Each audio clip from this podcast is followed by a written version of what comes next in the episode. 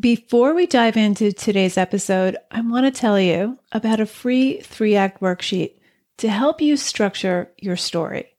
Whether you're a plotter or a pantser, a novelist, or short fiction writer, this three act worksheet will help you navigate your material and even begin each new story with a better plan. Download yours at nancypanuccio.com forward slash act. Stop getting stuck in the middle of your draft. Go grab this free worksheet, nancypanuccio.com forward slash act. Now, what makes a character a major character are four elements motivation, mission, obstacles, and change.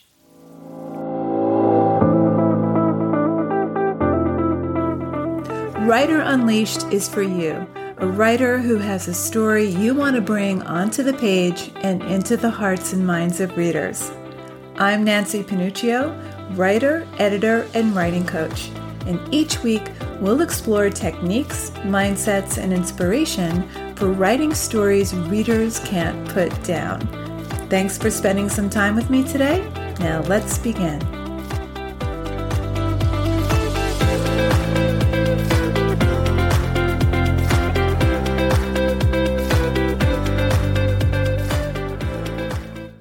Often, when I get a manuscript to edit or coach writers through, there are too many characters whose role and purpose in the story isn't clear to me. Sometimes the character will get a brief introduction that makes me believe that they're going to play some role later as the story develops. Then a few chapters later, they'll be mentioned again. So the main character will notice them in the room, for example. Now, the author, for some reason, is calling attention to this character, and then that character will be dropped from the rest of the story. But I'll expect something from that character from the initial introduction. And then I'll ask, will this character play an essential part in the story later? And what is that part? And the writer will say, well, they don't have a role. And then with main characters, the protagonist, let's say, I won't be clear on what it is they're trying to achieve by the end of the novel. So there's no clear goal or ambition. And then we have all these incidental characters sprinkled throughout because they would have been there and they're overutilized. This creates reader confusion. So, having a large cast of characters can overwhelm your readers, especially if the characters are introduced all at once, or there's too many characters in a scene, or the roles are too similar, or the roles are unclear. So, readers will struggle to keep track of who's who, who they should be focusing on, and this can interfere with their engagement with your story. So characters are either overutilized or underutilized, and this keeps readers from connecting to your characters and following the story. So you want to carefully consider the necessity of each character. Now, not every character needs the same amount of depth and range, but you want to make sure that every character, no matter how minor, contributes to the overall narrative in a meaningful way. So, in this episode, I'm going to go over three types of characters you'll likely have in your story major characters, minor characters, and then we have functional characters. So let's break these three types of characters down. Number one, functional characters. Functional characters perform a single function. Maybe they drive the Uber. Maybe they serve drinks at the bar. This character isn't involved in the motivational pattern of your major characters. This is the character who opens the door, serves the food, drives the bus. He has no name and no distinguishing characteristics. He appears only once. But if you call attention to this character or spend too much narrative space on him or her, let's say you describe the butler or a major character notices something unusual about the butler, well, the reader is going to expect something to happen with this character. They will expect the butler to have some influence on what happens later. Here's an example of a functional character from William Trevor's story, The Penthouse Apartment. So the story opens with a husband and wife, Mr. and Mrs. Runka, and Mr. Runka is on the phone with someone from the magazine who will be photographing their apartment later that day. And they're talking about having flowers as a centerpiece for the photo shoot. So it's a phone conversation we're privy to, and the woman on the other end of the phone is functional. She doesn't have a name. We're just getting the dialogue. She's functional. Now, that does not mean she's not essential. Your functional characters are still essential to the story. You never want a character without a story function. Now, this woman on the phone from the magazine is functional for two reasons. First, she defines Mr. and Mrs. Runka, who, by the way, are minor characters. They're not major characters. So she's there to define Mr. and Mrs. Runka, number one. And number two, she sets up what happens as the story progresses. So she's there to help set up what happens later in the story. She reveals the Runkas as these rich, upper class snobs.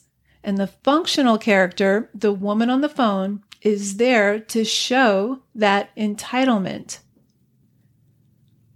Now, a functional character is forgettable for the most part. We won't be thinking of this person as the story progresses. They appear once. They served the story function. They don't appear later. We don't get a long description of them. They're functional. They have a purpose. So even if someone is serving tea in a restaurant, what does that interaction say about your major characters? How might it set up what follows later?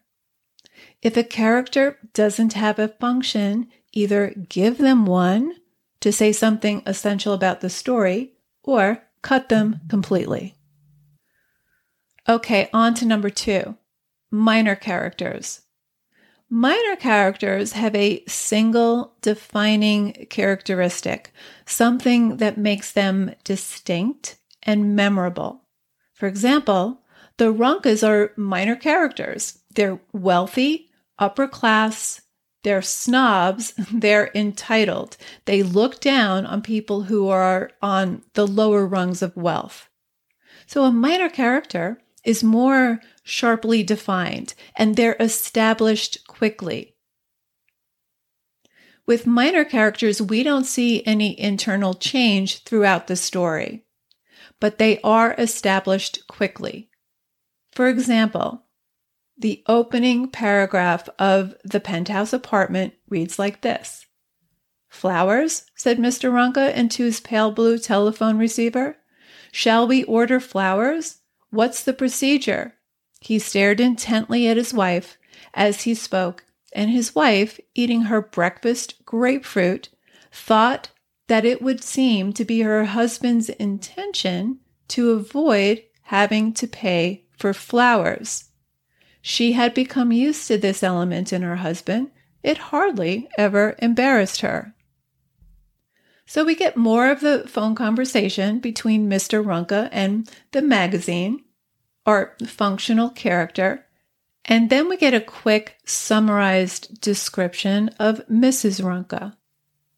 Mrs. Runka lit her first cigarette of the day. She had a long, rather thin face and pale gray hair that had the glow of aluminum. Her hands were long also, hands that had grown elegant in childhood, with fingernails that now were of a fashionable length, metallically painted, a reflection of her hair. Ten years ago, on money borrowed from her husband, she had opened her boutique. She had called it St. Catherine and had watched it grow into a flourishing business. And then a few paragraphs down, we get a little snapshot of Mr. Runke. Mr. Runke rose to his feet and stood silently for a minute. He was a rich, heavily jowled man, the owner of three publications that appealed to those involved in the clothing trade. He was successful in much the same way as his wife was, and he felt, as she did, that efficiency and a stern outlook were good weapons in the business of accumulating wealth. They were proud that once again their penthouse apartment was again to be honored by photographs and a journalist. It was the symbol of their toil, and in a small way, it had made them famous. Okay, so we're getting a very distinct and memorable impression of Mr. and Mrs. Runke, and this will serve the story later. Now, if you take too long to establish a minor character, the reader is going to expect them to be a major character because major characters are revealed over time.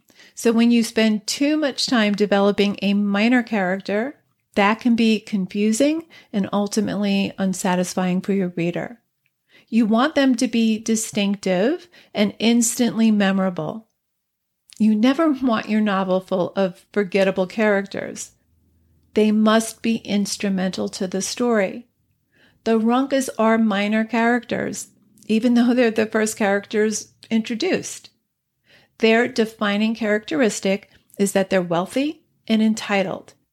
And this is key because it motivates one of the major characters' actions later in the story. Now, another minor character is their maid, Bianca. We meet her in the scene that follows this.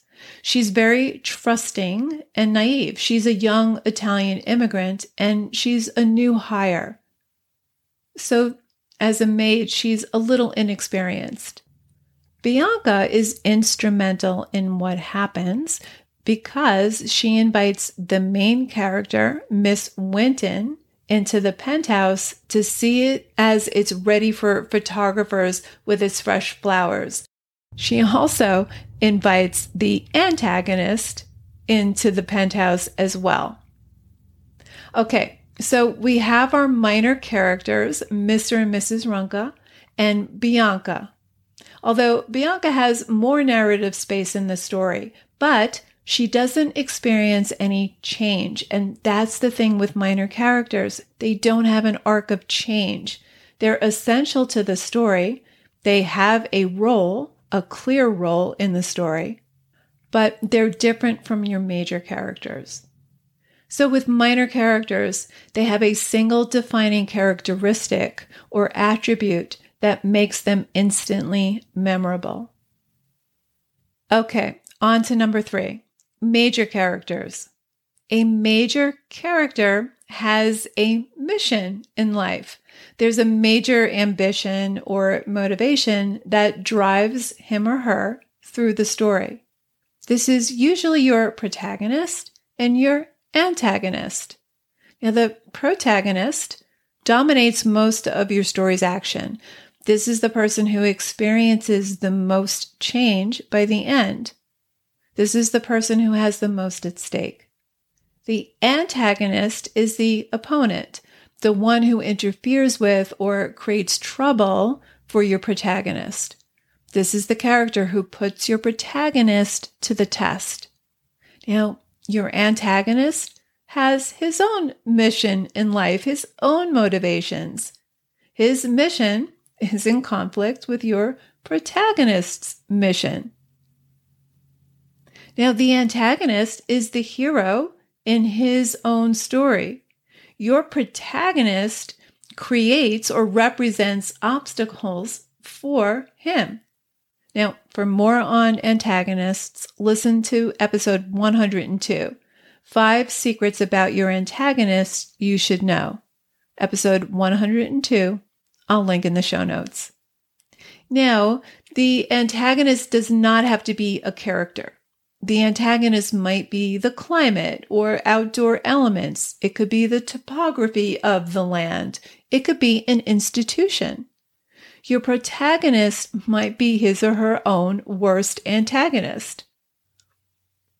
Now, what makes a character a major character are four elements motivation, mission, obstacles, and change. So, motivation something hooks your character into the world of your story. It could be love, hate, resentment, despair, loneliness, anxiety, grief. Some major emotion motivates your major characters. And sometimes there's a combination of two major emotions. For example, in the penthouse apartment, Miss Winton is motivated by loneliness, a feeling of being invisible. She's an older woman. She's 64 years old. She's never been married, and her only companion is her dog. She's also motivated by a desire to do good, to keep the peace, to bridge differences. She wants to please people. Now, this story is really about class divisions. So you have the Runkas who live at the top, they're on the penthouse. Miss Winton lives in the middle floors of the building. She's comfortable financially, but she's not wealthy like the Runkas. So she represents the middle class. And then there's the antagonist, Mr. Morgan, who's the repairman for the building, and he lives in a basement apartment but he's considered more working class, and to the Runkas, he'd be considered lower class. The Runkas view Miss Winton as below them. They don't distinguish her from the working class. She's just another plebe to deal with. So your character comes into the story with a motivation, and the story gets started when your character is given a mission or decides to undertake a mission. For example, this story starts when Bianca invites Miss Winton into the apartment. This is where Miss Winton's mission is activated. Now, at this point, the apartment is all set up for the photographers. The flowers have been arranged by Mrs. Runka before she went to her boutique, and both Mr. and Mrs. Runka are expected to leave their businesses early to be home for the photo shoot. Now, Miss Winton resists the invitation to come into the apartment initially.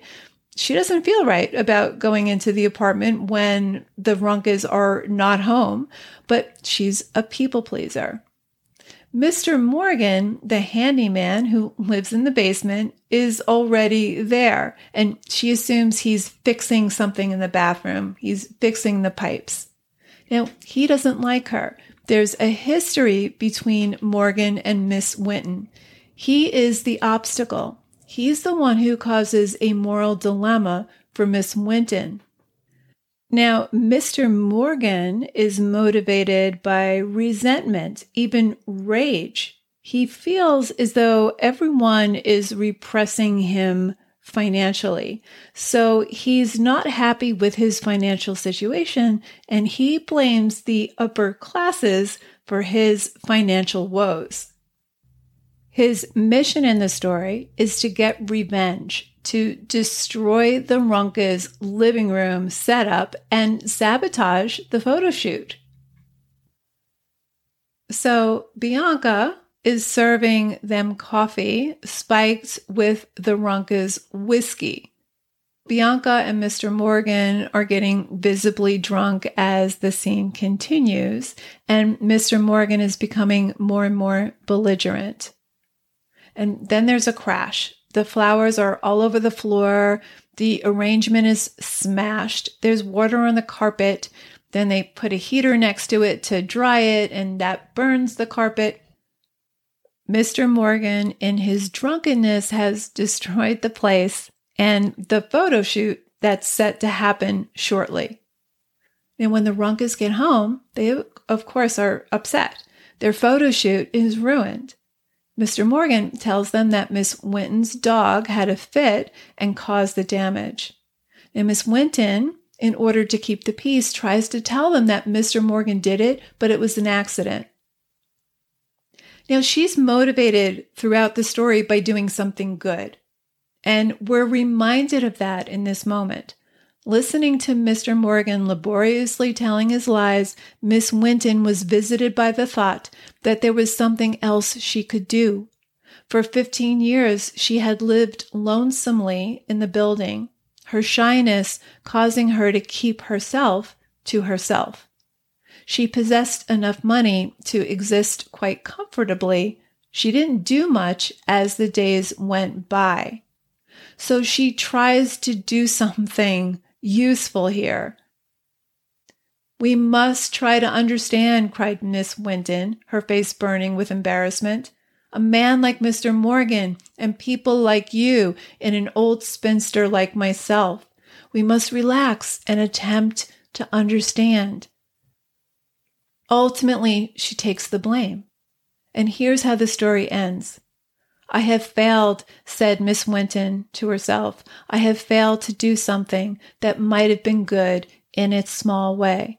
She found herself at the door of her flat, feeling tired, and heard Mr. Morgan saying, Will you be all right, madam?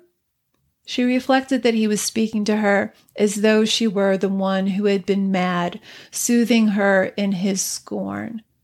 Mr. Morgan began to laugh. Runca slipped me a quid, he said our own Mr. Runca. He laughed again, and Miss Winton felt wearier. She would write a check for the amount of the damage, and that would be that. She would often in the future pass Mr. Morgan on the stairs, and there would be a confused memory between them. The Runcas would tell their friends, saying there was a peculiar woman in one of the flats. Did you see their faces? said Mr. Morgan, when I mentioned the dog in a fit. He threw his head back, displaying all his teeth. It was that amusing, said Mr. Morgan. I nearly smiled. He went away, and Miss Winton stood by the door of her flat, listening to his footsteps on the stairs. She heard him on the next floor, summoning the lift that would carry him smoothly to the basement, where he would tell his wife about Miss Winton's dog having a fit in the Runca's penthouse and how Miss Winton had made a ridiculous fuss that no one had bothered to listen to. So, the change that happens for Miss Winton, our major character, our protagonist, is that she goes from being someone who doesn't do much day to day to wanting to do something good and failing at it. Okay, let's recap. We talked about three types of characters in a story and how they differ in the way they're presented. Number one, functional characters. These are characters who appear once in your story. It may be the shop owner who sells your main character bagels in the morning, but they have to have a function they must serve some story purpose. Maybe the interaction reveals something about the characters involved and or it sets up something that will be important later in the story. Number 2, minor characters. These are characters who have a single defining characteristic, something that makes them instantly memorable. And number 3, major characters. This is usually your protagonist and your antagonist. What sets these apart from your functional and minor characters is that they're driven by motivation, a mission, obstacle, and change. So there you have it. Thanks for hanging out with me today. And if you know any writers who need some support in their writing, please share this episode or the Writer Unleashed podcast in general. And if you love what you're listening to, subscribe on your favorite listening platform and please leave me a review. Reading how this podcast impacts your writing truly lights me up and helps me create topics for the show. Till next time, keep writing, and I'll talk to you soon.